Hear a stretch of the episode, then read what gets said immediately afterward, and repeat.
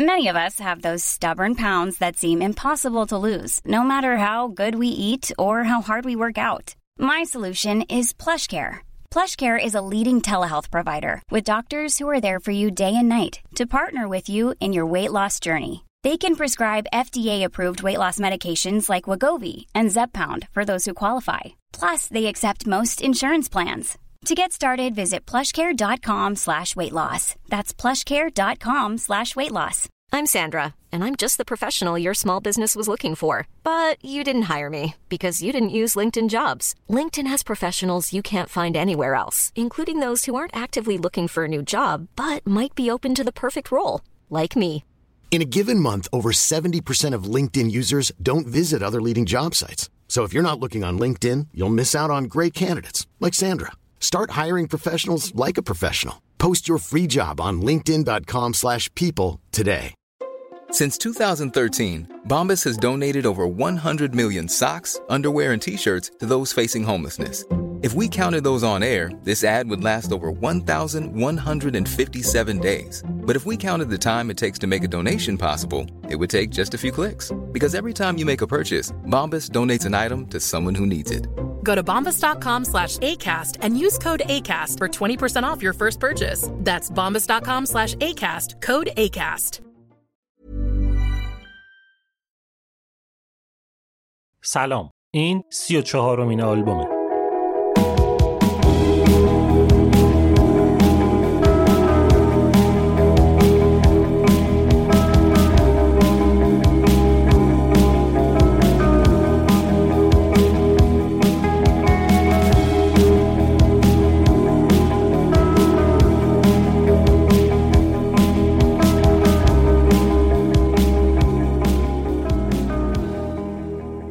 من بردیا برجسته نژادم و این قسمت پادکست آلبوم اواخر دی‌ماه 1402 منتشر میشه. توی پادکست آلبوم من داستان ساخت و انتشار آلبومای مهم و تاثیرگذار تاریخ موسیقی از آرتیستای شاخص و جریان سازو براتون تعریف می‌کنم. این دومین قسمت از سریال مربوط به گروه نیرواناست. قسمت قبلی رو گوش کردین دیگه. اگه احیانا از دستتون در رفته اول برین اونجا اونو بشنوین بعد برگردین اینجا. قبل از اینکه شروع کنیم اون چند تا موردی که توی قسمت قبلی گفتم و یه بار دیگه بگم بهتون. اول اینکه یه سری حرفای تکمیلی مربوط به این سریال به مرور تبدیل میشن به ویدیوهای یوتیوب که هر وقت هر کدومشون منتشر شد توی تلگرام و اینستاگرام پادکست آلبوم خبر میدم بهتون. social media ی آلبوم رو کلا دنبال کنید. درسته که خود پادکست به خاطر نوع محتواش دیر به دیر آپدیت میشه اما اونجا هستیم با بچه ها معاشرت می‌کنیم با هم. follow شون کنین ضرر نمی‌کنین. دوم اینکه سری اول محصولای مربوط به نیروانا رو توی وبسایت فروش پادکست آلبوم می‌تونین با 12 درصد تخفیف تهیه کنین. تا انتشار قسمت بعدی هم تخفیف رو تمدید می‌کنیم که اونایی که هنوز شک دارن جا نمونن سوم هم اینکه شنیدن این اپیزود واسه بچه ها مناسب نیست. یه مرور ریزی بکنیم ببینیم از کجا شروع کردیم و رسیدیم به کجا. کرت کوبین تو اواسط دهه 60 میلادی توی یه شهری به اسم ابردین توی ایالت واشنگتن به دنیا اومد. یه پسر خوشحال و سرزنده که مرکز توجه کل خانواده و فامیل بود. تا اینکه توی نه سالگی مامان و باباش از هم جدا شدن و تحت تاثیر این قضیه به کل کاراکتر و رفتار و اخلاقش تغییر کرد. طوری که به مرور تبدیل شد به یه آدم الکلی مواد بکش عصبی عصبانی تودار ناآروم نساز. کارش به جایی کشید که دیگه هیچکی قبولش نمی‌کرد. تا حدی که مجبور شد حتی واسه یه مدت شبا بره زیر پل بخوابه. کرت از همون بچگی کشته شد سمت موسیقی. درامز و گیتار یاد گرفت و انقدری توش جدی بود که تصمیم گرفت یه گروه واسه خودش را بندازه. کرت با یه گروه خیلی مهم رفیق شد به اسم ملوینز که تحت تاثیرشون هم با موسیقی پانک راک آشنا شد هم با یه شاخه جدیدی از پانک راک به اسم موسیقی گرانج.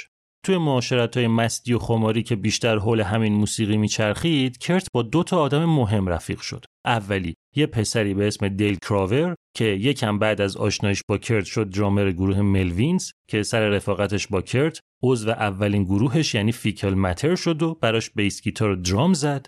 یه دمو هم ضبط کردن اما چون پایگاه اصلیش گروه ملوینز بود همکاریشو با کرت ادامه نداد.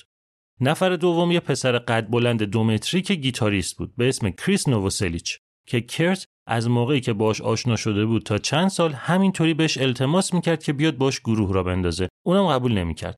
تا اینکه بالاخره کریست اون دمویی که کرت با فیکل متر ضبط کرده بود و شنید و خوشش اومد و تصمیم گرفت که با کرت همکاری کنه. حالا بریم ببینیم بعدش چی میشه. گروه نیروانا بخش دوم تلخی را در قلبت نگه دار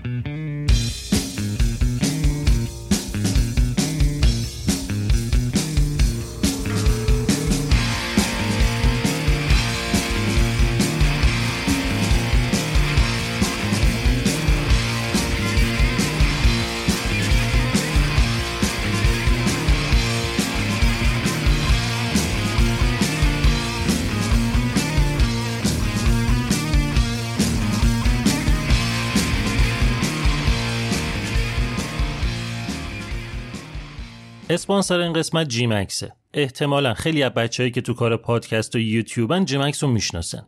جی مکس یه شرکت سرویس های گوگل تو ایرانه. یعنی چیکار می‌کنه؟ خیلی کارا. مثلا اگه یه وبسایت دارین که می‌خواین توی گوگل بیاد بالا و بیفته جلو چش بقیه جی مکس می‌تونه خیلی حرفه‌ای بهتون کمک کنه یعنی یکی از تخصصهای اصلیشون Google Ads ه یا باز مثلا سرویس های web design و سئو دارن که اگه کسب و کار اینترنتی دارین قطعا خیلی به کارتون میاد یا باز مثلا از همه مهمترش واسه خود من اینه. اگه کانال یوتیوب دارین و مانیتایز شدین و می‌خواین درآمدتون رو با کمترین کارمزد توی ایران نقد کنین جیمکس می‌تونه این کار انجام بده براتون. به سوالاتون درست جواب میدن راهنماییتون می‌کنن هم فکری می‌کنن تو کل پروسه کار تیم میشن باهاتون که کانالتون رو رشد بدین. نگرانی هم بابت نرخ دلار و اعتبار شرکت نداشته باشین. اول اینکه من دارم بهتون میگم دیگه خودم الان حدود دو ساله که با همین بچه های جیمکس دارم کار یوتیوبمو می‌برم جلو. رفیق شدیم دیگه. دوم اینکه اگه بیشتر می‌خواین دلتون قرص شه جیمکس زیر مجموعه هلدینگ مکس و ماموته یعنی گردن کلفت قشنگ. خیلی از پادکسترها الان دارن واسه کار یوتیوبشون با جیمکس ادز همکاری می‌کنن. یه استودیو هم دارن که هم ویدیوهاتون هم پادکستتون رو می‌تونین برین اونجا ضبط کنین. یه سر بزنین خوش میگذره پیششون. اسپانسر این قسمت gmaxads.com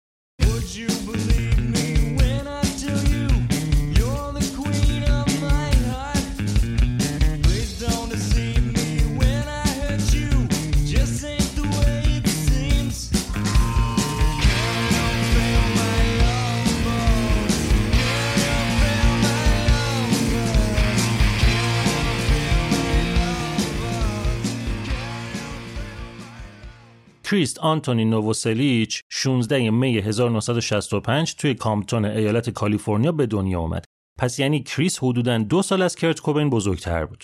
مامان بابای کریس دو سال قبل از تولدش از کرواسی مهاجرت کرده بودن آمریکا. اصلا فامیلیشون نووسلیچ به زبون کرواسی یعنی مهاجر جدید. بابای کریس راننده کامیون یه شرکت تولید آب معدنی بود. توی آمریکا اینا ذره ذره وضعشون بهتر شد و هی خونه عوض کردن و تا اینکه تو سال 1973 یعنی موقعی که کریس 8 سالش بود که برادر خواهرش هم به دنیا اومده بودن تونستن یه خونه جمع و جور و آبرومند بخرن و از مستأجری در بیان. کریس و داداشش پسرای شر و خرابکاری بودن. تفریحشون این بود که راه بیفتن تو خیابون لاستیک ماشینا رو پنچر کنن یا با سنگ بزنن شیشه پنجره ملت رو بشکنن کریس سرخوش بود. کلی دوست و رفیق داشت. تا اینکه تو سال 1979 یعنی موقعی که 14 سالش بود باباش از یکی شنید که توی ابردین هم زمین خیلی ارزونه هم که کلی مهاجر کرواسی توش زندگی می‌کنن. اینطوری شد که خانواده نووسلیچ اسبابشون رو جمع کردن و کوچ کردن به ابردین. بابای کریس هم طبق روال مرسوم اونجا رفت توی یه چوببری مشغول شد. کریس ابردین رو دوست نداشت. آسمون ابری و هوای بارونیش رو که با آفتاب همیشگی کالیفرنیا مقایسه می‌کرد دلش می‌گرفت. خیابونا گلی، ساختمونا کثیف، فضای شهر غمگین، همه فضول، همه علاف. کریس نمی‌تونست با شهر جدید و آدماش کنار بیاد. از همش بدتر مدرسه بود. کریس مثل کرت نمی‌تونست با بچه ها ارتباط بگیره. کرت که فاز عصبانی و گوشگیر خودشو داشت، کریس ولی مشکلش با مدرسه یه چیز دیگه بود. بچه ها به نظرش یه جوری بودن. چرا انقدر فضولن؟ چرا انقدر حرف می‌برن میارن؟ چرا قضاوت می‌کنن؟ چرا سر هر چیزی یارکشی می‌کنن؟ این مسخره بازی ها چیه؟ کریست بزرگ بود 14 سالش بود. تازه اومده بود تو مدرسه که همه از بچگی هم دیگر رو میشناختن. جدا از این ریخت و قیافش یه طوری بود که خوب می‌تونست سوژه مسخره کردن باشه. یه سر و گردن از کل مدرسه بلندتر بود. بعدن که بزرگتر شد قدش رسید به دو متر. مامان باش دوست داشتن که بسکتبالیست بشه اما بلندیش فقط بیخودی تابلوش کرده بود. چونه دراز فکش اومده بود جلو آندربایت داشت یعنی دندونه ردیف پایینش از بالاش خیلی جلوتر بود از نظر بقیه کلا زشت بود واسه همین مسخره خورش ملس بود تو راهرو که رد می‌شد می‌فهمید که بچه دم گوش هم یه چیز میگن میخندن کریس نمی‌تونست با این وضعیت کنار بیاد. افسرده شده بود. مدرسه رو به زور تحمل می‌کرد. وقتی میومد خونه بدون اینکه با کسی حرف بزنه میچپید تو اتاقش یا میخوابید یا موزیک گوش می‌کرد. سب می‌کرد که فردا بشه و بره مدرسه و دوباره شکنجه بشه. کریس راک باز بود. لید زپلین و بلک سبت و ایروسمیت گوش می‌داد. یه شانسی هم که آورده بود این بود که خونه اینا روی یه تپه بود که می‌شد بلندترین منطقه ابردین واسه همین اینا می‌تونستن رادیوی پورتلند و سیاتل رو هم تو خونه بگیرن وگرنه کریس مجبور می‌شد فقط موزیکای بیمزه پاپ و کانتری رادیوی خود ابردین رو گوش کنه حدودا یه سال از اومدن خانواده نووسلیچ به ابردین گذشت و روز به روز حال کریس بدتر شد. دیگه افسردگیش به یه مرحله رسیده بود که مامان و باباش نمی‌تونستن به روی خودشون نیارن. به چشم می‌دیدن که کریس داره ذره ذره آب میشه. پس یه تصمیم بزرگ گرفتن. اینکه واسه یه مدتی کریس رو بفرستن کرواسی که پیش فک و فامیل زندگی کنه و از ابردین دور باشه. اینا خیلی وقتا تو خونه به زبون خودشون حرف می‌زدن. یعنی کریس خیلی روون و راحت زبون کرواسی رو هم بلد بود. پس از این نظر مشکل نداشت. آشنام بود با اونجا. چند تا سفر رفته بودن قبلا. خوب بود با فامیل. کرواسی واسه کریس عالی بود. از ته دل خوشحال بود. کلی دوست پیدا کرد. کلی خوش میگذرون. مدرسهش هم عالی بود. درسش خوب شد. حالش خوب شد. دوباره شد همون کریسی که قبل از ابردین بود. همون جام بود که با موسیقی پانک راک آشنا شد. با سیکس پیستولز با رامونز فاز یاغیگری و ساختار شکنی و البته خود مخربی پانک راک واسه کریس جذاب و هیجان انگیز بود و روش تاثیر گذاشت. بعد از یه سال مامان و بابای کریس که دیگه دیدن حال پسرشون خوب شده برش گردوندن ابردین. اومدن کریس به ابردین همانو با فاز پانکراکی که گرفته بود غرق شدنش توی الکل و موادم همان. یه طوری مشروب می‌خورد که پشت و رو می‌شد.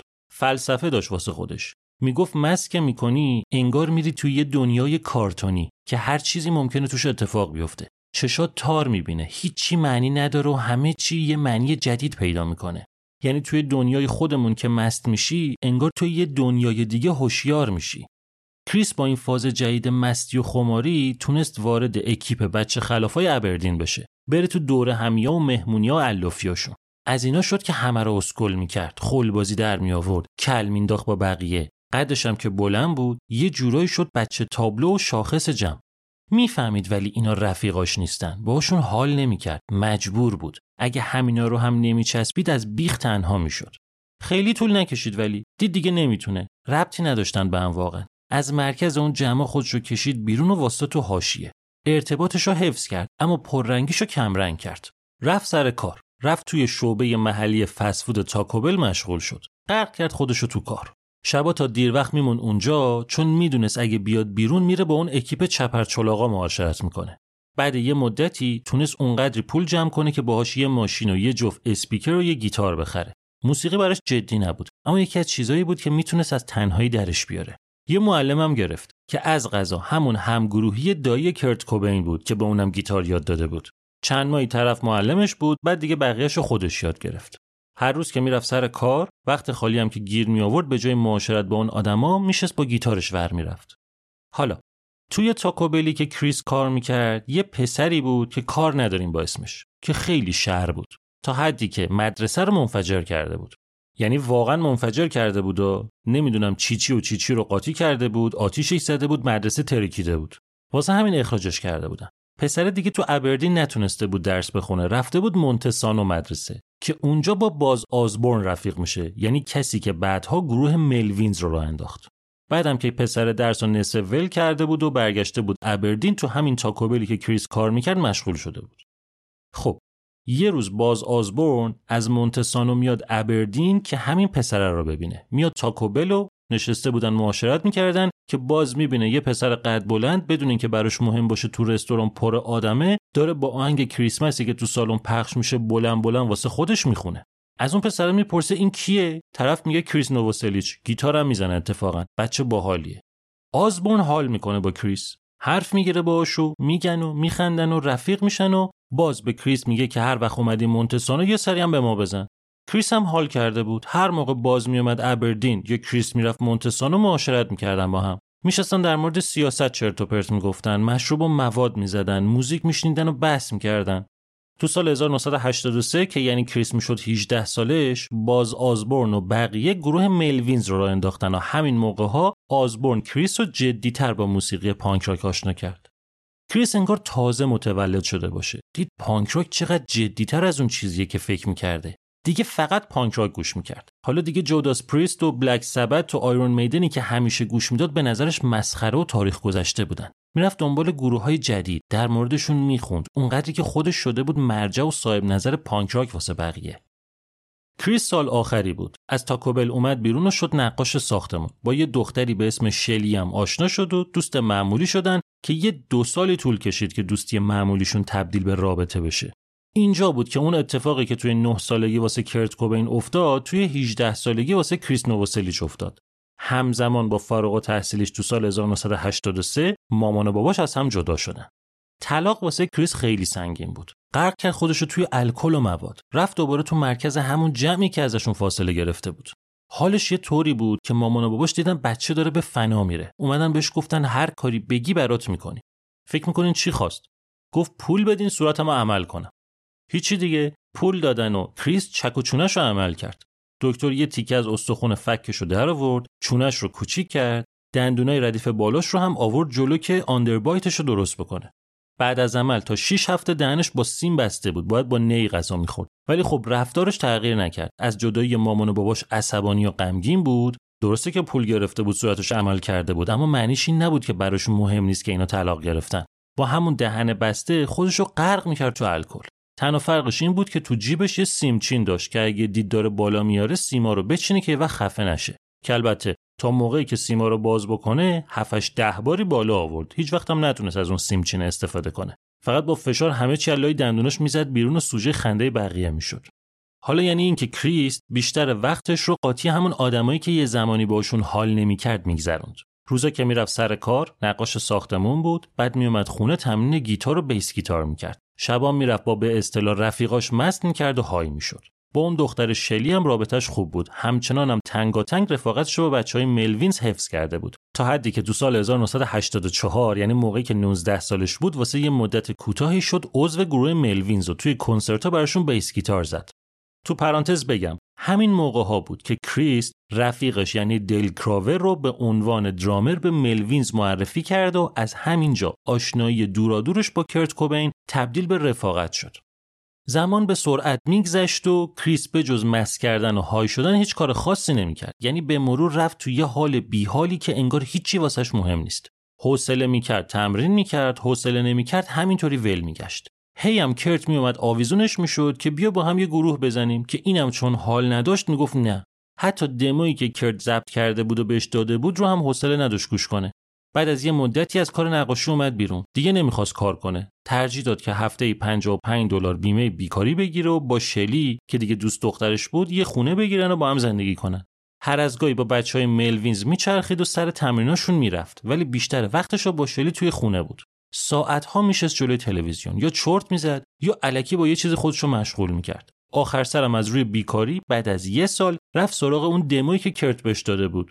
دمو رو گوش کرد و عجیب فاز کرت رو گرفت و بالاخره قبول کرد که دوتایی یعنی کرت کوبین 19 ساله و کریس نووسلیچ 21 ساله تو سال 1986 گروه خودشون را بندازن.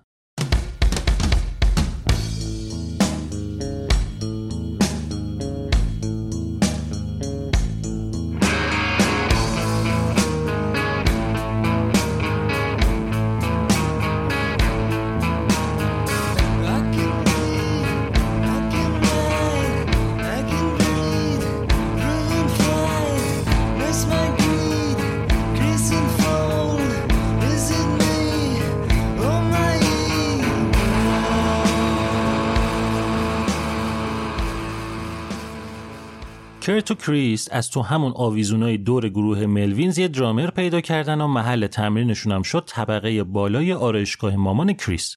طبق رسم ابردین تمرین اینام شد پاتوق جوانای الاف شهر.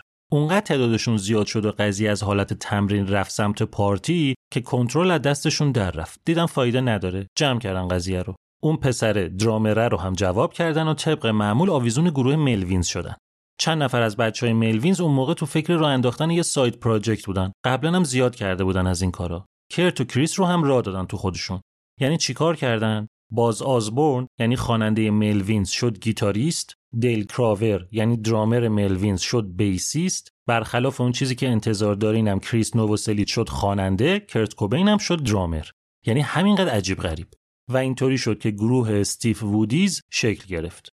اینو یه مدت با هم تمرین کردن و توی چند تا مهمونی اجرا کردن و قضیه جواب نداد. feedback ها خوب نبود. واسه همین گروه رو جمع کردن. کریس و کرت اومدن یه کار دیگه کردن. یه گروه کانتری راک بود اون موقع به اسم کریدنس کلیرواتر ریوایول که گروه معروفی بود. اینا اومدن یه پروژه جدید به اسم سل اوتس تعریف کردن که آهنگای اینا رو کاور کنن. کانتری راک رو مردم بیشتر دوست داشتن. می‌تونستن اینطوری حداقل خرج زندگی رو در بیارن.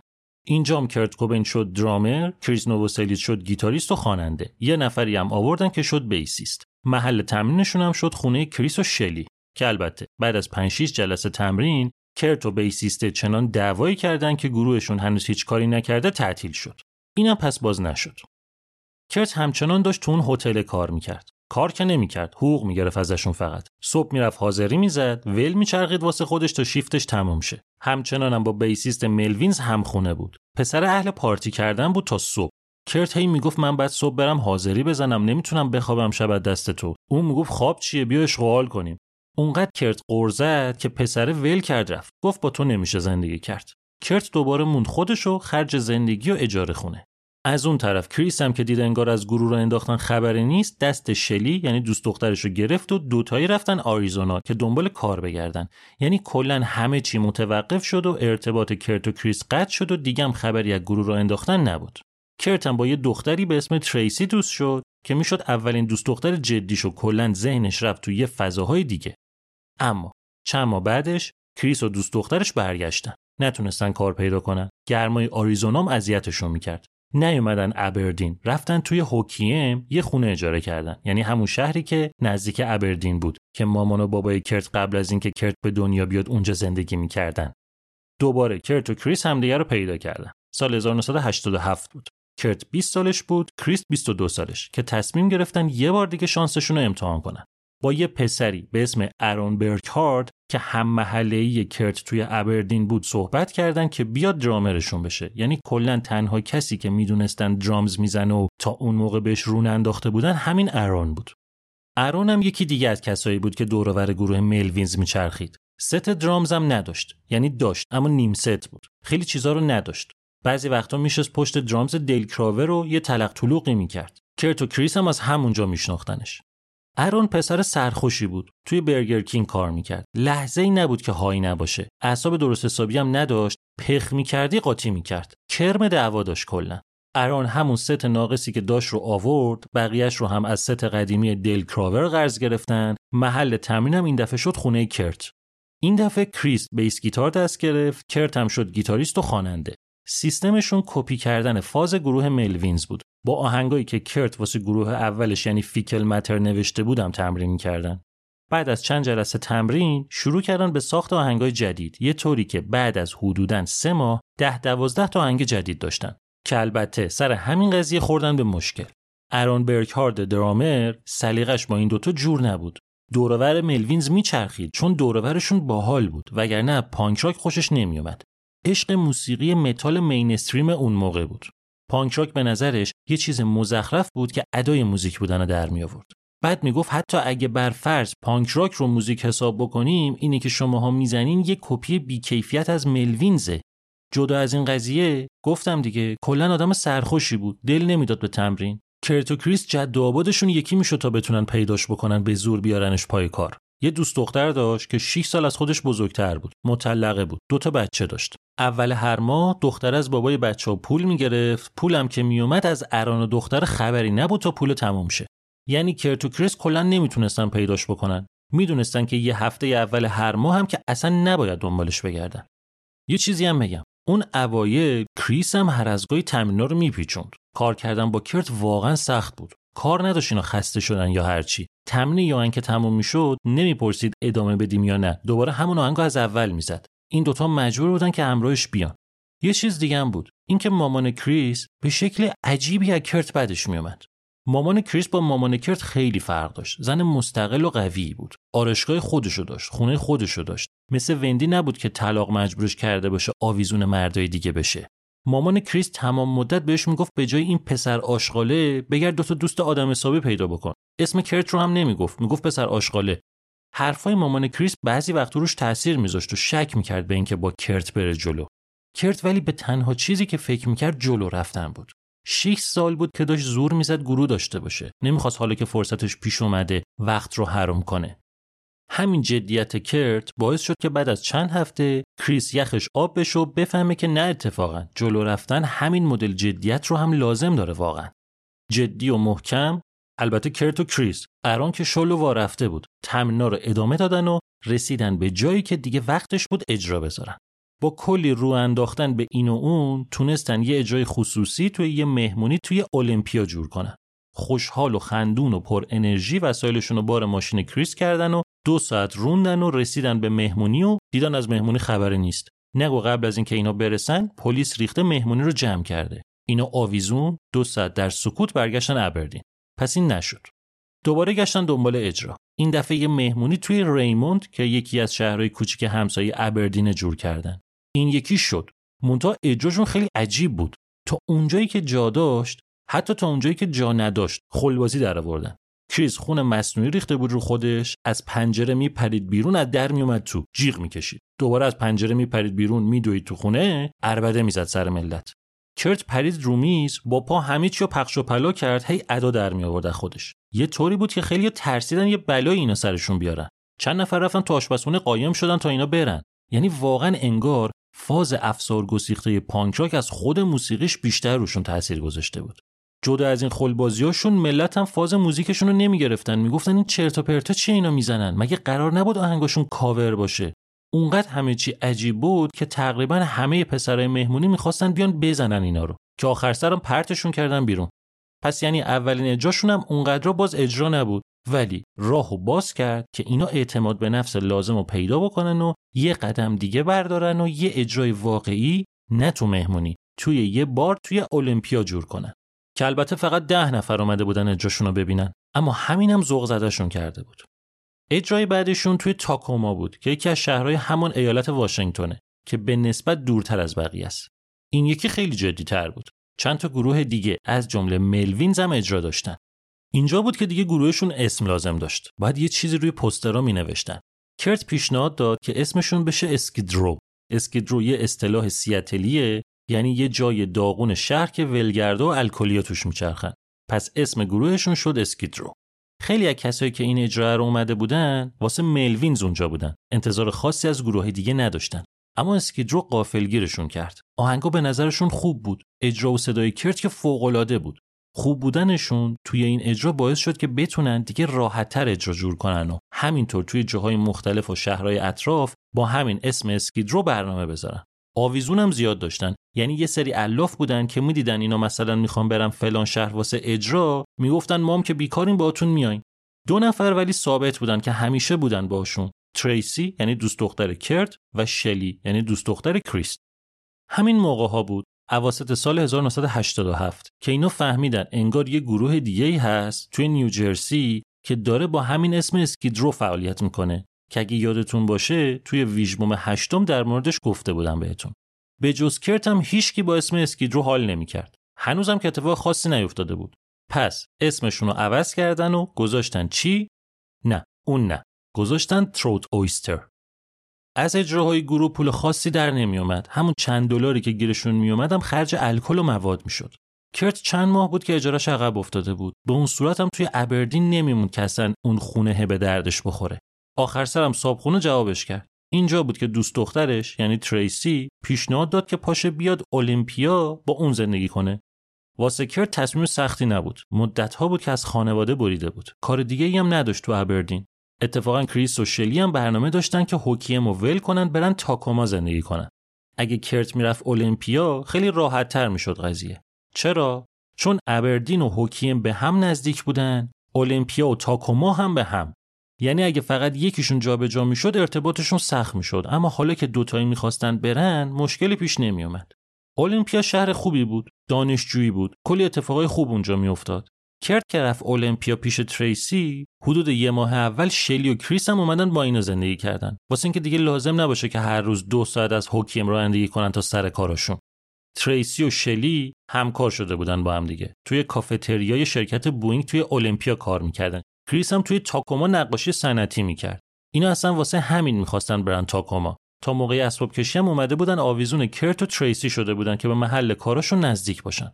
فقط آخر هفته برمیگشتن خونشون تو هوکیم اینا ستایی کریس و شلی و تریسی هر روز می‌رفتن سر کار. کرت هم بیکار واسه خودش میشه خونه بعضی وقتا می‌شد که تا چند روز بیرون نمی‌رفت. اون فاز تنها و گوشگیر از قدیم مونده بود بهش.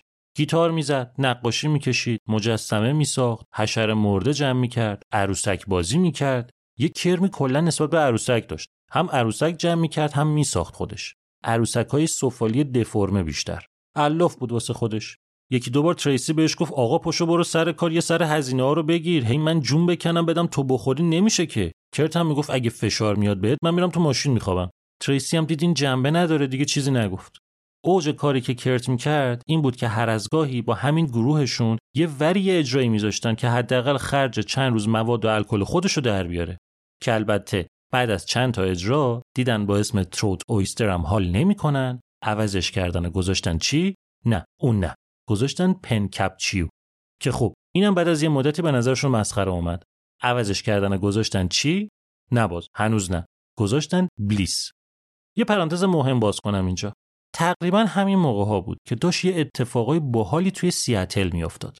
اتفاقایی که برایندش تاثیر زیادی روی اندازه و جهت فعالیت گروه اینا گذاشت.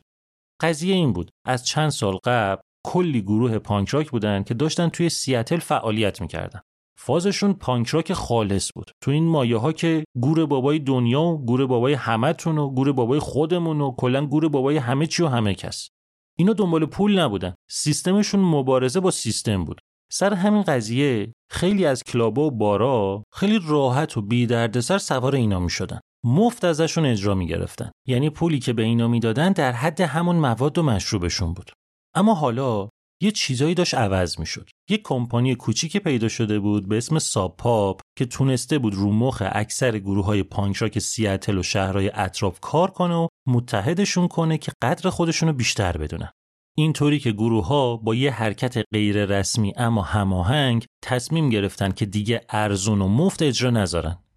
همین مسئله باعث شد که کافه ها بارای سیاتل مجبور بشن سر کیسه رو شل کنن و پول درست بدن به اینا. پول درست باعث شد که کیفیت کار بره بالا. کیفیت که رفت بالا تعداد مخاطب زیاد شد.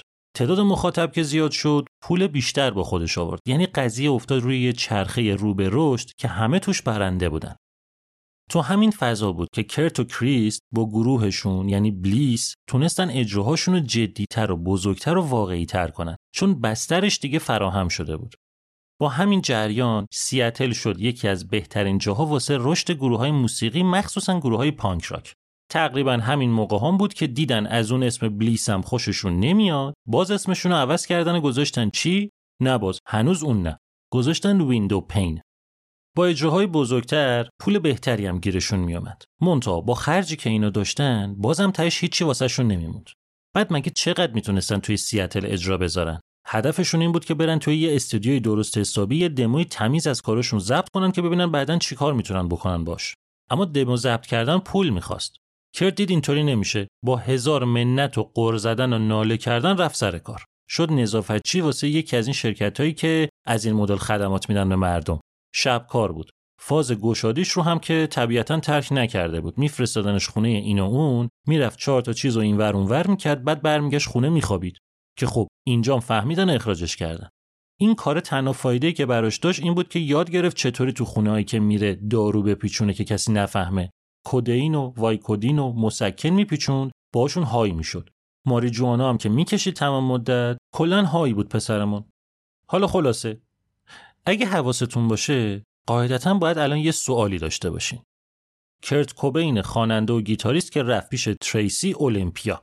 کریس نووسلیچ بیسیستم که خیلی وقتا اونجا بود. بعدش هم که کاراش جور شد و با شلی توی تاکوما خونه گرفتن. نزدیک بود باز. هر شب واسه تمرین میومد پیش کرت. این وسط چه خبر از ارون برکهارد درامر؟ اون کجای ماجرا بود؟ ارون مونده بود ابردین. همچنان توی برگر کینگ مشغول بود. خوش خدمتی هم می‌کرد امیدوار بود که مدیر بشه اینا ازش قول گرفتن که هم یه ست درامز درست حسابی بخره همین که مثل آدم بیاد سر تمرینا اونم نه درامز خرید نه مثل آدم میومد سر تمرینا بیشتر حال می‌کرد وقت خالی شو به جای اینکه دو ساعت تو جاده باشه بیاد تا المپیا بعد دوباره دو ساعت برگرده بمونه ابردین و با رفیقاش مست و های بشه. اینا هر شب می‌خواستن تمرین کنن ارون حوصله نداشت. موزیک واسش تفریح بود پولی در نمیومد ازش. یعنی کلا اون تعهدی که کرت و کریس داشتن رو ارون نداشت. پانک هم که گفتم خوشش نمیومد دل نمی‌داد به ماجرا. واسه همین کم کم ارتباط کرت و کریس با ارون قطع شد. واسه اکثر اجراهایی که اینور اونور داشتن از اونور اینور درامر جور می‌کردن. یعنی ارون برکارد بدون اینکه کسی به اون صورت دردش بیاد خود به خود از گروه حذف شد. تا اینکه بالاخره با هزار صرف جویی و رو انداختن به این و اون اون پولی که اینا می‌خواستن که برن تو استودیو دموشون رو ضبط کنن جور شد. اینجا دیگه نمی‌شد دست هر کسی رو بگیرن ببرن استودیو بگن درامز بزن. پس طبق معمول رو انداختن به کی؟ دل کراور یعنی درامر گروه ملوینز که بیاد باهاشون چند تا جلسه تمرین کنه که بعدش برن تو استودیو کار رو تموم کنن کراور سه تا آخر هفته با اینا تمرین کرد و در نهایت به تاریخ 23 ژانویه 1988 رفتن سیاتل که توی استودیوی رسیپریکال ریکوردینگ اولین دموشون رو ضبط کنن. اینکه چرا این استودیو رو انتخاب کردن دو تا دلیل داشت. اول اینکه ارزون ترین جایی بود که می‌شد پیدا کرد. دوم اینکه چند هفته قبلش کرت چند تا آهنگ شنیده بود از یه گروه تازه کار سیاتلی به اسم ساوند گاردن که توی همین استودیو ضبطش کرده بودن. کرت خیلی باشون حال کرده بود واسه همین دوست داشت که اینجا دموشون رو ضبط کنن. اینا سه تایی کرت و کریس و دل کراور رفتن استودیو. اولش قرار بود یه بند خدایی بیاد واسه بالا سر کار اینا اما یکم مونده بود به ضبط مدیر استودیو یکی به اسم جک اندینو یهو خودش بلند شد اومد فهمیده بود یه گروهی اومده که درامرش دل کراوره یعنی درامر گروه ملوینز پس حتما باید چیز درست درمونی باشن که دیل باشونه واسه همین خواسته بود خودش بیاد واسه پای کار I'm Sandra, and I'm just the professional your small business was looking for. But you didn't hire me because you didn't use LinkedIn jobs. LinkedIn has professionals you can't find anywhere else, including those who aren't actively looking for a new job but might be open to the perfect role, like me. In a given month, over 70% of LinkedIn users don't visit other leading job sites. So if you're not looking on LinkedIn, you'll miss out on great candidates like Sandra. Start hiring professionals like a professional. Post your free job on linkedin.com/people today. Since 2013, Bombas has donated over 100 million socks, underwear, and t-shirts to those facing homelessness. If we counted those on air, this ad would last over 1,157 days. But if we counted the time it takes to make a donation possible, it would take just a few clicks. Because every time you make a purchase, Bombas donates an item to someone who needs it. Go to bombas.com slash ACAST and use code ACAST for 20% off your first purchase. That's bombas.com slash ACAST, code ACAST. این آقاه یعنی جک اندینو قشنگ این کاره بود. خودش عضو یکی از اولین گروه های موسیقی گرانج سیاتل بود یعنی گروه اسکین یارد. اما زده بود تو کار ضبط و مهندسی صدا توی استودیویی که مدیرش بود یعنی رسیپریکال ریکوردینگ ایشون رو پدرخونده موسیقی گرانج می‌دونن جدا از اینکه یکی از اولین گروه های موسیقی گرانج رو داشت کارهای خیلی از گروه های موج موسیقی گرانج سیاتل رو هم همین ایشون با ارزون ترین قیمت توی استودیوش ضبط کرد. رازش چی بود؟ واسه اینکه به صرفه و گروه ها هم پسش بر بیان تا اونجایی که می‌شد سریع کار می‌کرد. یه سری تکنیک و setting و sample و default و روتین داشت که واسه همه پیاده می‌کرد. یعنی وقت نمیذاش واسه هر کی یه صدای unique در بیاره. اگه کاری که ایشون اون موقع ضبط کرده بود و گوش کنین صدای همهشون شبیه همه. همین باعث شده بود که بشه ارزون ترین استودیوی سیاتل. اولین EP گروه ساوند گاردن رو هم همینجا ضبط کردن که گفتم کرت شنیده بود و خوشش اومده بود. تقریبا همه گروه های اون موقع سیاتل یه سری به این استودیو زده بودن. جای راحتی بود. اندینو رفیق می‌شد زود باشون. استودیو نسبتا کثیف بود. آشغال پر بود رو زمین. جای سوختگی سیگار رو همه جا بود. یعنی آرتیستا که می‌رفتن اون تو لازم نبود ملاحظه خیلی چیزا رو بکنن. حالا خلاصه کرت کوبین و کریس نووسلیچ و دل کراور رفتن توی استودیوی Reciprocal Recording. اندینو ازشون پرسید اسم گروهتون چیه؟ اینا یه نگاه به هم کردن گفتن اسم نداریم. یه چند وقتی بود که اسم Windowpane رو هم بیخیال شده بودن و هنوز اسم جدید انتخاب نکرده بودن. اندینو گفت به چه اسمی بنویسم اینجا؟ اسم خودتون؟ که یهو دل کراور برگشت گفت من یه اسم پیشنهاد بدم. عجله نکنین بازم اون نیست برگشت گفت بذاریم Ted Ed Fred گفتن معنیش چیه گفت معنی نداره دوست پسر مامان یکی از دوستان واسه اینکه اسکل کنیم صداش می‌کنیم Ted Ed Fred کرت و کریس شونه بالا انداختن که اوکی مهمم نیست حالا پس گروه تد ادفرد ضبط اولین دموش رو شروع کرد. اول موزیکا رو توی یه برداشت نهایتا دو تا برداشت زدن و ضبط کردن بعد نوبت آواز کرد شد که همه رو تک برداشتی اجرا کرد و کلا توی 6 ساعت تونستن 10 تا آهنگ رو جمع کنن. که البته اندینو چون خیلی باشون حال کرده بود یه ساعت تخفیف داد و پول 5 ساعت رو ازشون گرفت. اینا کلا 152 دلار و 44 سنت دادن و تمام.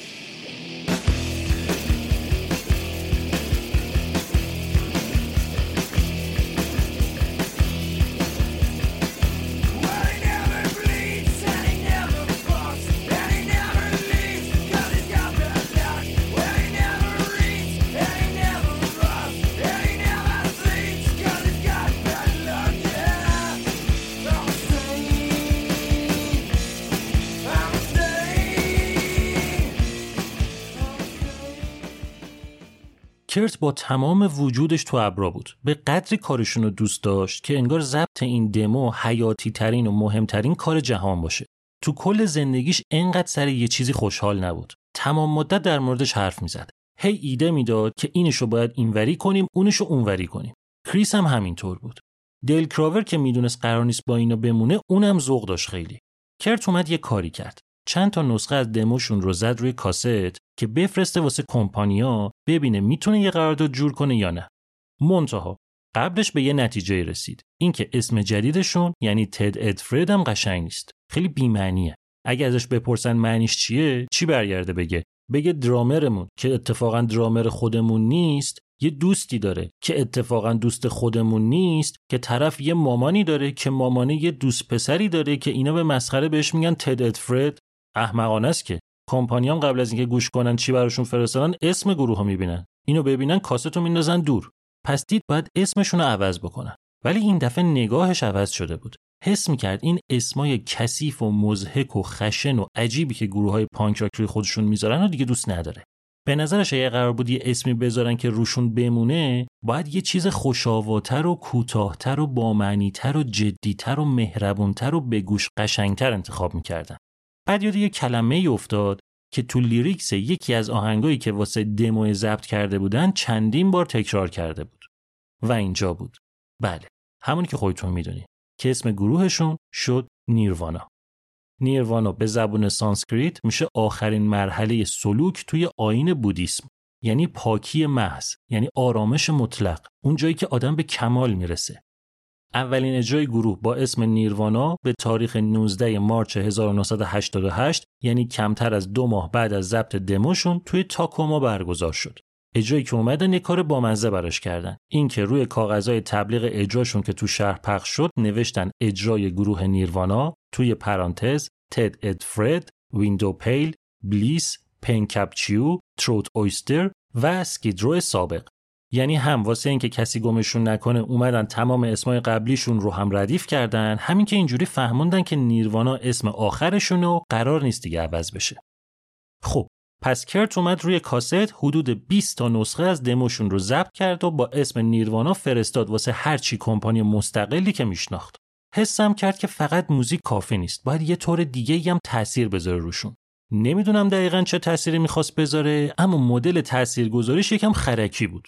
اومد روی هر کدوم از کاستا یه نامه گذاشت و یه سری چیزایی نوشت که خیلی نمی‌شد فهمید منظور اصلیش چیه. بعد معلوم نیست رو چه حساب اومد کنار هر کدومشون یه هدیه بی سر و هم فرستاد واسه طرف. یعنی خودش بهشون می‌گفت هدیه. وگرنه واقعا معلوم نبود منظورش چی بود.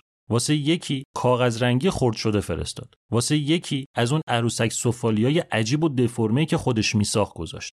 واسه یکی یه کاندوم برداشت توش مورچه های پلاستیکی ریخت. واسه یکی دیگه روی یه تیکه کاغذ فین کرد محتویات دماغش رو فرستاد. که خب نمی‌دونم چه انتظاری داشت اما هیچ کدوم از کمپانیایی که دمو رو براشون فرستاد باهاشون تماس نگرفتن. منتها یه جای دیگه داشت یه اتفاقای خوبی میافتاد که کرت ازش خبر نداشت.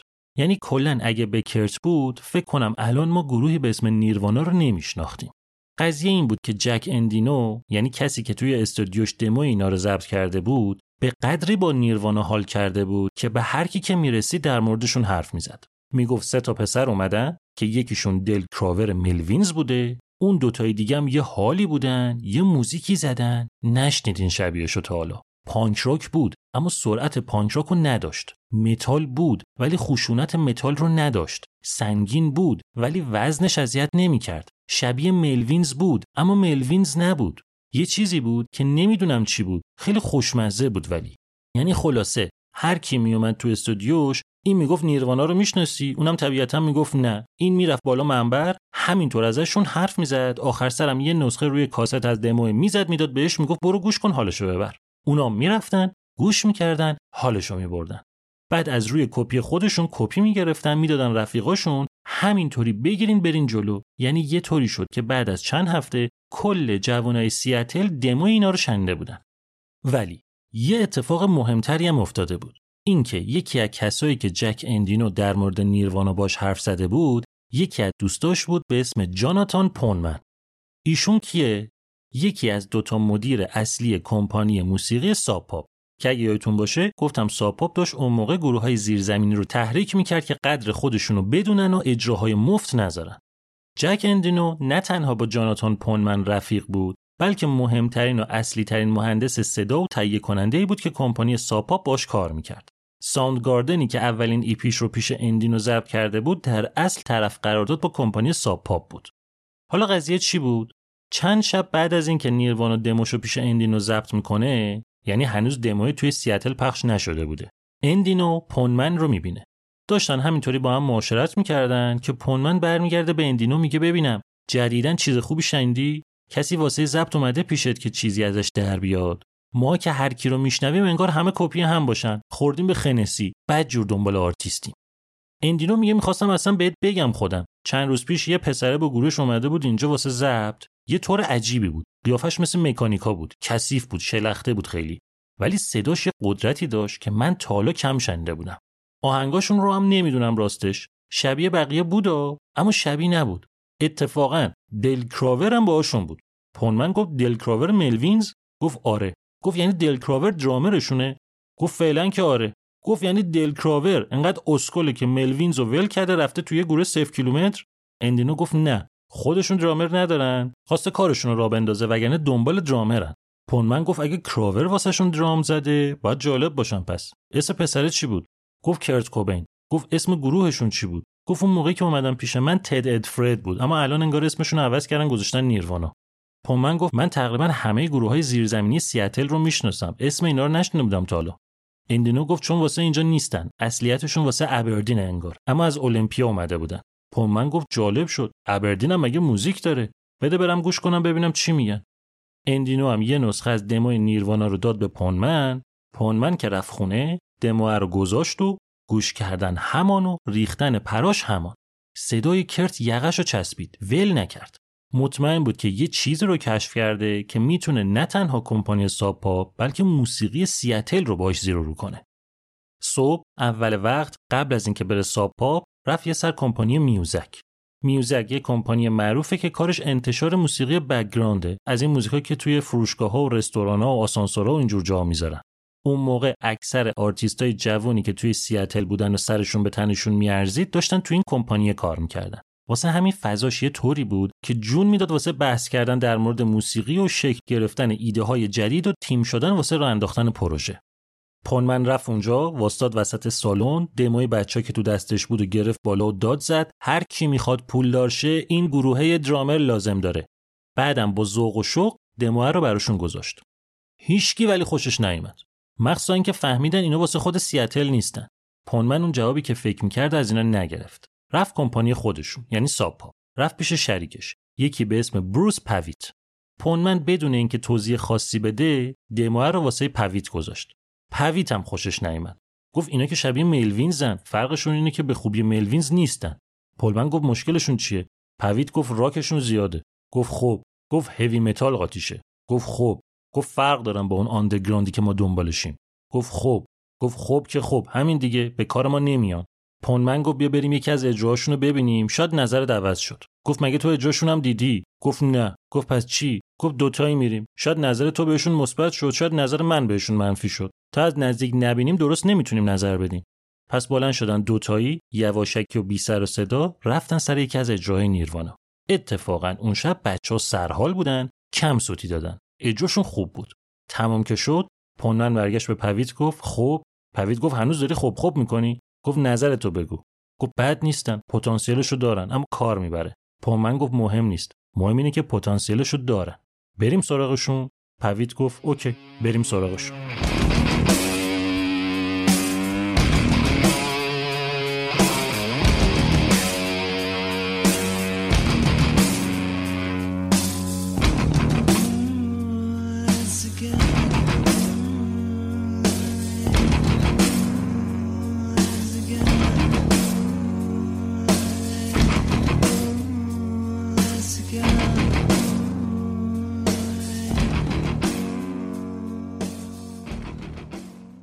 اینکه کمپانی ساپاپ ماجراش چی و از کجا اومده که الان رسید به اینجا که می‌خواد بره سراغ نیروانا یه موضوع جالب و البته مهمیه که دیگه الان براتون تعریف نمی‌کنم.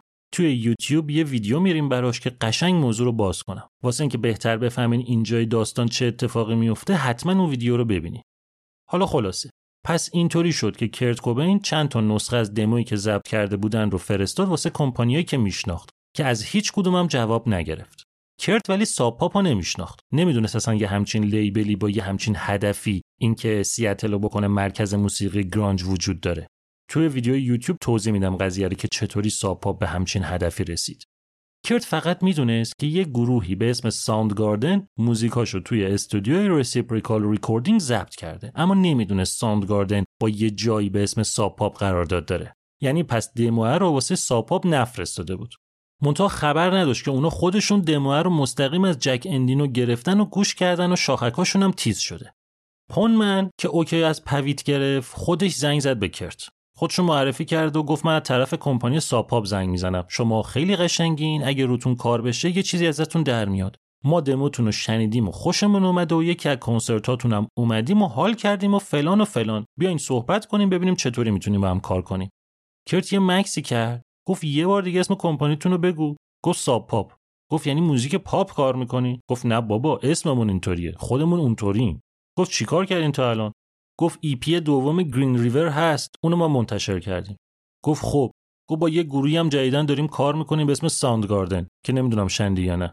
کرت اسم ساوند گاردن که به گوشش خورد جوونه زد. عاشق ساوند گاردن بود. OK و داد. یعنی قبول کرد که بشینن جدی با هم دیگه حرف بزنن ببینن چی کار می‌تونن بکنن. یه قرار گذاشتن توی یه کافه توی سیاتل. کرت اون حال کم حرفی و گوشگیری از بعد از طلاق مامان باباش مونده بود روش هنوز. دوست نداشت تنهایی بره سر قرار.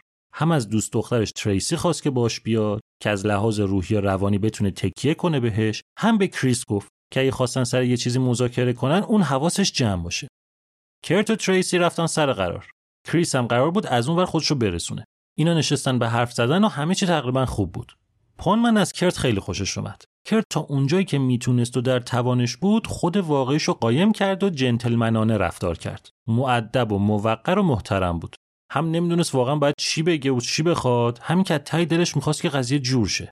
تریسی ولی با پونمن حال نکرده بود. شک داشت بهش. هی زیر گوش کرت می‌گفت این چرا همش دستش تو جیبشه؟ تفنگ داره مگه؟ چرا انقدر چشم میگردونه تو کافه؟ کسی دنبالشه؟ کرت سعی می‌کرد واکنش نشون نده. صبر کنه کریس برسه که حرفای جدی تر رو بزنن که یهو کریس وارد شد. اونقدر واسه این جلسه استرس داشت که سر راه یه دل سیر مشروب خورده بود که مثلا ترسش بریزه. مونتا عقلش ریخته بود. یه طوری مست بود که نمی‌فهمی دور ورش چه خبره. اومد نشست سر میز. همینطوری دریوری گفت. با کرت شوخی دستی کرد. آویزون مای تریسی شد. توی صورت پونمن آروغ زد. بلند بلند چرت پرت می‌گفت. مشتریای دیگه نگاه می‌کردن سرشون داد می‌زد. پونمن اومد آرومش کنه فوشو کشید بهش. این وسط از زیر میز هی مشروبشو می آورد بالا یه قلوب می‌زد دوباره مزخرف می‌گفت. کرت خندش گرفته بود. نه می‌خواست نه می‌تونست که جلوی کریس رو بگیره. مستیاشو دیده بود. می‌دونست باید مستیش خودش بپره. هر کی بخواد هر کاری کنه بدتر میشه. پونمن خیلی خودشو کنترل کرد که عکس العمل نشون نده. چند تا نفس عمیق کشید و رو به کرت گفت فکر کنم تا بیشتر از این آبرو ریزی نشده بهتر جلسه رو تموم کنیم. کرت گفت خب نتیجه چی شد؟ پونمن گفت حرفای جدی رو که نتونستیم بزنیم. در همین حد فقط بهتون بگم که ما خیلی جدی می‌خوایم یه single رسمی از نیروانا منتشر کنیم. پونمن گرفته بود قضیه چیه؟ نمی‌خواست بیخودی سر خلبازی های کریس نیروانا رو دست بده. نیروانا واقعا چیز عجیبی بود. پونمن تا اون موقع شبیهشون رو نشنیده بود. استایل گیتار زدن کرت کوبین، riff ای هوشمندانش، ملودیای ساده ولی غیر مرسومش، تغییر آکوردهای خلاقانش و از همه مهمتر صدای استثناییش و مدلی که می‌تونست باش بازی کنه باعث شده بود که پونمن نیروانا رو ول نکنه و بخواد که پروژه اصلی ساب پاپ باشن. مطمئن بود که اگه بتونن نیروانا رو به یه جایی برسونن خودشون به یه جایی رسیدن. می‌تونن مثل بولدوزر بندازنش جلو و جاده رو باهاش واسه گروه های دیگه صاف کنن. فقط هنوز یه مشکلی بود. اینکه نیروانا همچنان درامر ثابت نداشت. کراور بود پیششون، بچه باحالی هم بود، رفیق بودن، کارشون رو هم راه مینداخت. معروف هم که بود. واسه همین خودشون اونقدر فکر نمی‌کردن که درامر ثابت لازم دارن. منتها کراور درامر ملوینز بود. ملوینز رو صد برابر بیشتر از نیروانا دوست داشت. امکان نداشت از اون بزنه بخواد بذاره واسه اینا. قضیه اونجایی به مشکل خورد که دیل کراور و باز آزبورن یعنی خواننده ملوینز تصمیم گرفتن که برن سان فرانسیسکو زندگی کنن و اونجا رو بکنن مقر ملوینز. یعنی دیگه نیروانا نمی‌تونست رو کمک دیل کراور حساب کنه. ولی کراور قبل از اینکه بره مرام گذاشت براشون. یه پسری به اسم دی فاستر که اونم اهل ابردین بود و به اینا معرفی کرد که بیاد بشه درامرشون. فاستر هم معلومه دیگه. یکی دیگه از آویزونای گروه ملوینز بود که دور برشون میپلکید. فهمیدین دیگه خودتون. همینطوری تاکید کنم فقط که گروه ملوینز به عنوان اولین گروهی که توی اون محدوده داشت حرکت جدید توی موسیقی راک می‌کرد قشنگ هسته اصلی ثبت شدن خیلی از گروه ها و جوانه زدن کلی از آرتیستا بود. خب پس دی فاستر اومد و به عنوان درامر به ترکیب نیروانا اضافه شد. درامر خوبی بود بنده خدا. مونتا کرت و کریس باش حال نمی‌کردن. یه چیزی بگم تو پرانتز. کلا این جمله رو کرت و کریس با فلانی حال نمی‌کردن. اینو نسبت به خیلی از آدمای دورورشون می‌تونیم بگیم. این دوتا یه طوری همدل بودن با هم که عجیب بود. خیلی اخلاقشون فرق داشت با هم اما جفتشون فرزند طلاق بودن. جفتشون آوتکست بودن ترد شده از بقیه بودن توی مدرسه اذیت شده بودن. یه طوری اینا همو میفهمیدن و با بدیای همدیگه کنار اومده بودن که انگار مغزشون یکی شده باشه. دی فاستر رفیقشون نبود نمیشناختنش. دلیلی نداشتن به زور باش حال کنن. ارون برکهارد رو یادتونه؟ همون پسری که یه مدت درامرشون بود. بعد که کرت رفت اولمپیا و کریس رفت تاکوما جامون تو ابردین و خود به خود از گروه حذف شد. دیو فاستر هم یه همچین فازی داشت. اونم آویزون ملوینز بود چون ملوینز ملوینز بود وگرنه فاستر هم با پانک راک حال نمی‌کرد. مین استریم باز بود موزیک جز دوست داشت. سیستمش با اینا جور در نمیومد ولی مشکل اصلی کرت و کریس با فاستر سلیقه موسیقیش نبود. سیبیلش بود. اینا دوتایی که میشستن با هم حرف می‌زدن مست می‌کردن و های می‌شدن و خودشونو تو آینده تصور می‌کردن که معروف شدن و کلی آدم میاد کنسرتاشون و پول و عشق و حال و این چیزا یهو سیبیل فاستر میپرید وسط گن می‌زد به تصوراتشون. اینا مطمئن بودن که فاستر قرار نیست باشون بمونه. چیزی جلوش نمی‌گفتن. با هم پشت سرش حرف می‌زدن. هرچی بود فاستر کار راه بنداز بود. هم می‌تونستن به ساب پاپ بگن الان دیگه درامر داریم جدی حرف بزنیم. هم اینکه اجرا می‌تونستن بذارن باهاش. پس ترکیب نیروانا شد کرت کوبین خواننده و گیتاریست، کریس نووسلیچ bassist و دیو فاستر درامر. محل تمریناشون هم شد زیرزمین خونه کریس و شلی توی تاکوما که البته سر صدا هزار تا مکافات داشتن. صداشون میومد بیرون همسایه ها یا هی گیر می‌دادن یا زنگ می‌زدن پلیس. یه پرانتز باز کنم اینجا. ممکنه واسه بعضیاتون سوال پیش بیاد. واسه همین گفتم همینجا یه توضیح ریزی بدم بعد بریم جلو. سوال می‌تونه این باشه که چطوری میشه که نیروانا فقط با سه نفر ترکیبش کامل میشه. پس چرا این همه گروه راکی که می‌شناسیم که در مورد بعضیاشون هم تا الان توی پادکست صحبت کردیم دیگه حداقل چهار نفر بودن؟ بذارین اینطوری بگم. موسیقی نیروانا توی اکثر موارد مخصوصا اون موقعی که الان دارم در موردش حرف می‌زنم خیلی ساده بود. یه طوری بود که یه دونه گیتار کافی بود براش. آهنگا طوری نبودن که جدا جدا هم ریتم گیتار بخوان هم lead گیتار. به اون صورت توی آهنگاشون خبری از سولوی گیتار نبود. اگرم بود یه طوری بود که خود کرت می‌تونست از پس lead و ریتم بر بیاد. یعنی پس آهنگا فقط به چهار تا نقش احتیاج داشتن vocal و گیتار و bass guitar و drums. از اونجایی که کرت کوبین هم گیتاریست بود هم خواننده پس سه نفر واسهشون کافی بود. اتفاقا گروه ملوینزم که این ازش الگو گرفته بودن اونام سه نفری بودن. تو ملوینز باز آزبورن هم گیتاریست بود هم خواننده. اینم بگم اشتباه برداشت نکنین. اینو فقط دارم در مورد نیروانا میگم الان. نمی‌خوام بگم موسیقی grunge این مدلیه نمی‌خوام بگم هر گروهی که سه نفر است موزیکش ساده است. تا الان توی پادکست از دو تا گروه بهتون گفتم که فقط یه دونه گیتاریست داشتن. قسمت نهم پلکانی به سوی بهشت که از گروه لید زپلین گفتم که فقط یه دونه گیتاریست یعنی جیمی پیج رو داره. و سینگل دوم کشتن به نام امنیت که سوژه گروه ریج اگینست د ماشین بود که اونم فقط تام مورلو گیتاریستشونه. کلی گروه معروف تک گیتاریست دیگه هم داریم. زیزی تاپ رامونز ون هیلن بلک سبث رد هات چیلی پپرز گرین دی. یعنی چیز عجیبی نیست این قضیه.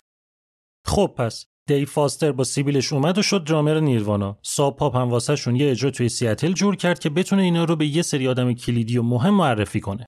چی بود حالا اصل قضیه؟ پویت قبل از اینکه ساب پاپ راه بندازه ژورنالیست بود. توضیح میدم اینا رو توی ویدیو یوتیوب. یعنی از یه زاویه‌ای به یه سری چیزا نگاه می‌کرد که بقیه هیچ وقت ذهنشون اونوری نمی‌رفت. پویت یه چیز رو خوب می‌دونست. اینکه کمپانیای مستقل کوچیکی که ریسک می‌کنن و میرن با یه آرتیست بینامونشون قرارداد میبندن تو اکثر مواقع با کله می‌خورن زمین. طرف میره یه چیزی رو میشنوه خودش حال می‌کنه هر چی داره و نداره رو روش سرمایه گذاری می‌کنه بعد تازه می‌فهمه فقط خودش حال کرده بوده. مردم حال نمی‌کنن که پول براش بدن. اون وقت کله پا میشه و کمپانیش به فنا میره. حالا یعنی چی؟ یعنی کمپانیای مستقل کوچیک نباید با آرتیستای بینامونشون کار کنن. این باز یعنی چی؟ معنیش نیستش که باید برن سراغ آرتیستای معروف. معروفا که میرن سراغ کمپانی بزرگ.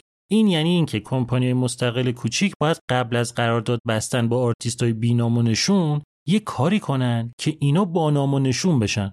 بهترین راهش هم اینه که یه تعامل دوستانه با مطبوعات موسیقی داشته باشن که اول یه کاری بکنن که اسم آرتیسته بره تو روزنامه و مجله بعد اگه جواب داد اون وقت باش قرارداد ببندن.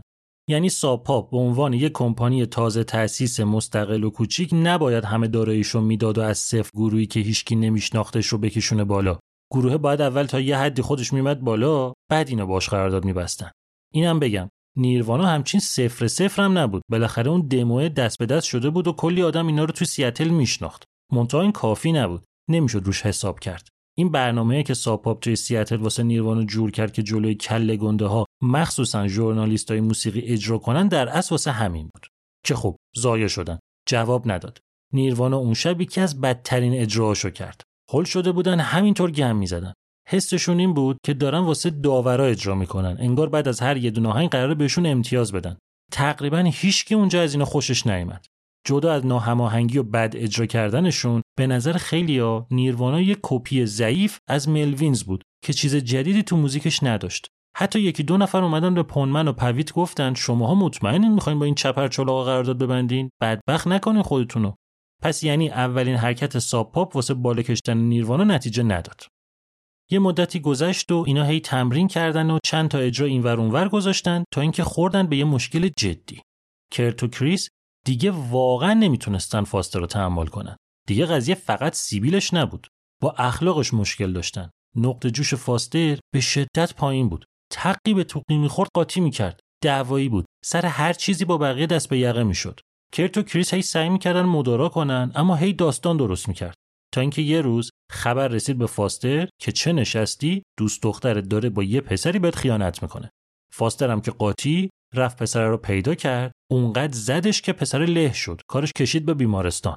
از شانس بد فاستر طرف پسر شهردار یکی از شهرهای اطراف ابردین عذاب در اومد. هیچی دیگه پلیس اومد گرفتش دادگاهیش کردن یه سالم حبس بریدن براش. که البته اونقدر گریه زاری کرد که سر دو هفته طرف رضایت داد ولش کردن. به جاش ولی گواهی نامش رو باطل کردن که دیگه آدم شه. فاستر آزاد که شد زنگ زد به کرت. گفت آقا اون قضیه زندان و دادگاه حل شد. سوء تفاهم شده بود. کرت هم گفت به سلامتی. مشت درد نکنه. فاستر گفت فقط یه چیزی. نامردا گواهی نامم گرفتن. نمی‌تونم هر شب از ابردین خودم برسونم تا کما واسه تمرین. به ریسکش هم نمیارزه. اگه پشت فرمون بگیرنم دوباره میبرنم زندان. چیکار کنیم؟ می‌خوان شماها بیاین ابردین؟ کرت برگشت گفت ببین آقا ما داریم یه سری کارا می‌کنیم یه چیزایی رو می‌خوایم عوض کنیم که بهتر شه صدامون. فعلا تمرینینا نداریم. بذار ببینیم چی میشه خودمون خبرت می‌کنیم. کرت هیچ وقت دل و زبون مستقیم حرف زدن با کسی رو نداشت. میترسید بعدش میومد تو همچین موقعیتی قرار بگیره. فاستر رو یه طوری نرم پیچوند که بدبخ اصلا نفهمید پیچیده شده. چی می‌گفت آخه؟ می‌گفت داداش تو فکر کردیم ما نشستیم به پات دو سه روز پیش یه درامر دیگه آوردیم جات. حالا کی اومده بود تو گروه؟ همون اولین درامرشون یعنی ارون برکارد یایتون بیارم. موقعی که کرت و کریس از ابردین رفتن برکارد موند همونجا با امید اینکه توی برگر کینگ مدیر بشه. قرار بود ست درامز بخره که نخرید. تمینا رو هم هی پیچوند. رسما اخراج نشد. کرت اونجام دل و زبونه بیرون انداختن درامرشون رو نداشت. باش تماس نگرفتن. اونم نیومد دیگه. خود به خود قضیه منتفی شد. اما حالا که نیروانو خورده بود به دیوار و به فاسترم امید نداشت مجبور شده بودن با برکارد تماس بگیرن و دعوتش کنن به گروه. اونم اومده بود بدون اینکه درامز بخره خیلی شیک نشسته بود پشت ست درامز فاستر. نکته جالب ماجرا اینجاست که حضور دوباره برکارد توی نیروانا به دو هفتم نکشید.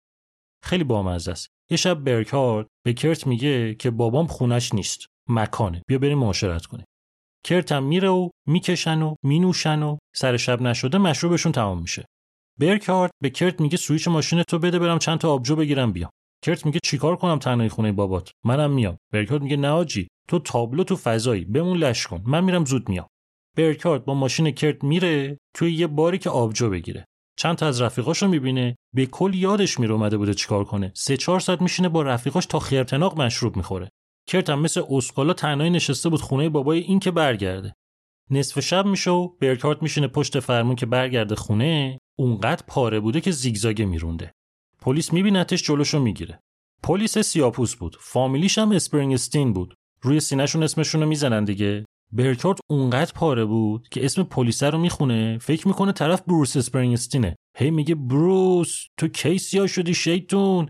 هیچی دیگه. پلیس شاکی میشه برکارد رو می‌گیره می‌بره. ماشین کرت رو هم میخوابونه. برکارد از تو اداره پلیس زنگ می‌زنه به کریس که آقا منو گرفتن بیا منو در بیار. کریس هم میگه کرت هم گرفتن. برکارد میگه نه اونو چرا بگیرن؟ میگه مگه با هم نبودین؟ برکارد میگه نه چرا با هم باشیم؟ میگه بابا مگه امشب قرار نبود بیاد پیش تو خونه بابات؟ برکارد میگه هولی پانک به کل یادم رفته بود. کریس میگه شماره بابات چنده؟ میگه تلفن نداره که. میگه پس یعنی کرد الان تنها نشسته خونه بابات؟ میگه حاجی ول کن کرد تو منو گرفتن اونو که نگرفتن بیا منو در بیار. کریس اول میره سراغ کرت قضیه رو بهش میگه. بعد میره دنبال برکارد میبرتش خونه. کارت می‌زدی به کرت جیغ می‌کشید. اما زور می‌زد واکنش نشون نده. ظهر که میشه کرت می‌بینه از برکارد خبری نیست. زنگ می‌زنه خونش. خونه باباش نه. اون که تلفن نداشت. خونه خود برکارد میگه که کی میای سر تمرین؟ برکارد میگه حاجی من داغونم. هنگوورم چه هنگووری؟ حال ندارم امروز بیام. باشه یه روز دیگه. کرت از عصبانیت چنان گوشی رو میکوبه که این دفعه دیگه لازم نبود حرفی بزنه. برکارد خودش می‌فهمه که واسه همیشه از نیروانا اخراج شده. حالا جالب می‌دونین چیه؟ اینکه تو این مدتی که اینا داشتن با برکارد کار می‌کردن فاستر بنده خدا فکر می‌کرده هنوز عضو گروهه. نشسته بوده که بهش زنگ بزنن بگن پاشو بیا سر تمرین. زنگم نمی‌زده می‌گفته خودشون خبر میدن دیگه. تا اینکه خیلی بدترش یه روز توی روزنامه داشته میگشته ببینه کنسرت مونسرت خوب چی هست پاشه بره. چشمش می‌خوره به یه آگهی که امشب فلانجا توی سیاتل اجرای گروه نیروانا با حضور کرت کوبین گیتاریست و خواننده کریس نووسلیچ bassist و چد چنینگ درامر. هاج و واج میمونه. چد چنینگ دیگه کیه؟ شاکی زنگ می‌زنه خونه کرت دوست دخترش تریسی گوشو رو برمیداره. تیز بازی در میاره تریسی. چرت و پرت میگه میپیچونتش. فاستر قاطی زنگ می‌زنه کریست اونجام دوست دخترش شلی گوشو رو برمیداره. شلی چلمن بازی در میاره. سوتی میده. میگه آره دیگه اینا چند روزه که درامر جدید آوردن. فاستر میگه قرار بود گروه که دوباره رو افتاد به هم زنگ بزنن که. شلی میگه مگه گروه واستاده بود که اگه رو افتاد بهت زنگ بزنن؟ میگه مگه وان استاده بود؟ میگه آها اون یکی دو هفته که بعد از اخراج برکار دنبال درامر بودن؟ میگه برکارد که خیلی وقت پیش درامرشون بود. میگه نه بابا دوباره برگشت. همین چند هفته پیش اخراجش کردن. تو مثل اینکه از وقتی خودت اخراج شدی بیخبری یا بچا برکارد میگه مگه من اخراج شدم؟ هیچی دیگه. فاستر کم مونده بود بزنه زیر گریه بنده خدا. ولی واسه کرت راحت شد. بدون اینکه خودش حرفی بزنه فاستر فهمید که اخراج شده. پس ما دیگه با ارون برکارد و دی فاستر کار نداریم. اما این چچنینگی که شده درامر جدید نیروانا این کی بود؟ یه پسر خوش اخلاق و شوخ و شنگ بچه باحال قد کوتاه قدش 160 سانت بود. کنار کریس دو متری که وامیستاد خندهدار می‌شدن. توی یه جزیره نزدیکای سیاتل زندگی می‌کرد. همسن کرت بود. توی سانتا روزای کالیفرنیا به دنیا اومده بود. اما شغل باباش یه طوری بود که مدام شهر عوض می‌کردن. جایی نبود که اینا بیشتر از 6 ماه مونده باشن. واسه همین چدم به اون صورت دوست و رفیق نداشت. مثل کرت وقتی بچه بود بیش فعال بود به اینم واسه اینکه کنترلش کنن همون داروی ریتالین رو داده بودن. چدم مثل کرت و کریس مامان و باباش از هم جدا شده بودن. بچه که بود دوستش فوتبالیست بشه ولی وقتی 13 سالش بود یه طوری پا شکست که با کلی جراحی حدود 7 سال طول کشید که دوباره درست بشه. واسه همین فوتبال مجبور شد بذاره کنار و به جاش چسبید به موسیقی. گیتار یاد گرفت پاش که یه ذره بهتر شد نشست پشت drums و تمام زندگیش دیگه شد موسیقی. چدم مثل کرت سال آخر مدرسه که بود درس و ول کرد. اونقدر سر پاش بیمارستان بود که از همه چی عقب مونده بود. واسه همین کلا بیخیال درس شد. رفت تو یه رستوران دریایی آشپز شد. موسیقی رو ول نکرد ولی. هدفش این بود که یه موزیسین حرفه‌ای بشه. شد درامر یه گروهی به اسم Tic Dolly Row. چد چنینگ اولین بار نیروانا رو موقعی شناخت که اسمشون هنوز نیروانا نبود بلیس بود. یه شب بلیس و تیکدالی رو جفتشون تو یه جا اجرا داشتن اونجا آشنا شده بودن با هم. ست درامز چد یه جور باحالی بود هم شکلش فرق داشت هم صداش طور خاصی بود. سر همین چد مونده بود تو ذهن کرت و کریس. موقعی که برکاردو اخراج کردن یا آگهی دادن توی یه روزنامه که ما همچین گروهی هستیم درامر می‌خوایم. چند نفری اومدن تست دادن که هیچ کدوم خوب نبودن. تا اینکه یکی از رفیقاشون چد رو بهشون پیشنهاد داد. اینام یادشون بود چد کیه. باش صحبت کردن و اونم قبول کرد و اومد تو نیروانا. پس با ترکیب جدید یعنی کرت کوبین گیتاریست و خواننده کریس نووسلیچ bassist و چد چنینگ درامر تمرینات دوباره تو زیرزمین خونه کریس و شلی شروع شد. هفته دو سه بار با همون آهنگایی که داشتن تمرین می‌کردن که بعد از یه مدتی تونستن چند تا آهنگ جدیدم بهشون اضافه کنن. این وسطام توی تاکوما و شهرهای اطراف مرتب اجرا میذاشتن. پونمن کمپانی ساپاپ هم همچنان واسهشون توی سیاتل اجرا جور می‌کرد. به این امید که بتونه اسم نیروانا رو ببره توی روزنامه ها تا اینکه بالاخره یه روزنامه به اسم بکلش اولین مطلب در مورد نیروانا رو چاپ کرد.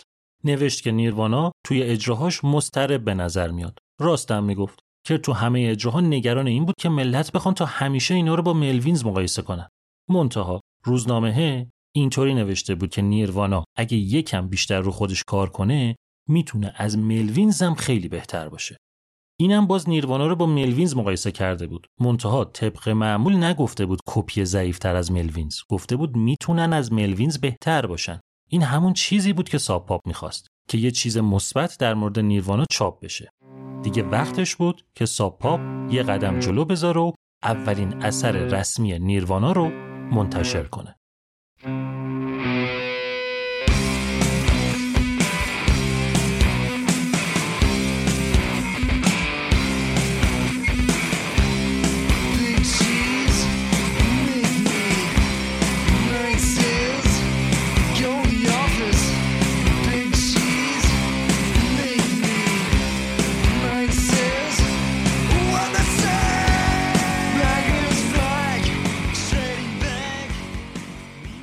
چیزی که شنیدین سی و چهارمین قسمت از پادکست آلبوم و دومین بخش از سریال مربوط به گروه نیروانا بود. پادکست آلبوم و من بردیا برجسته نژاد می‌سازم زحمت کاور این قسمت هم با سمینه اتفاق بوده.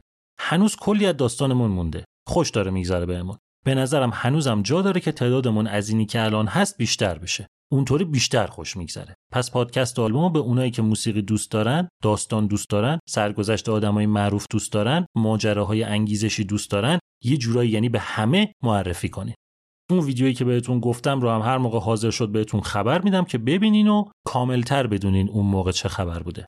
کلا حواستون به یوتیوب آلبومم باشه خوبه. جدا از اینکه کلی چیز جدید و جالب میشنوین و می‌بینین یه جورایی از پادکست آلبومم حمایت می‌کنین. ممنون از اسپانسر این قسمت. جیمکس حالتون خوب همراهیتون مستدام 34 آلبوم تمام شد.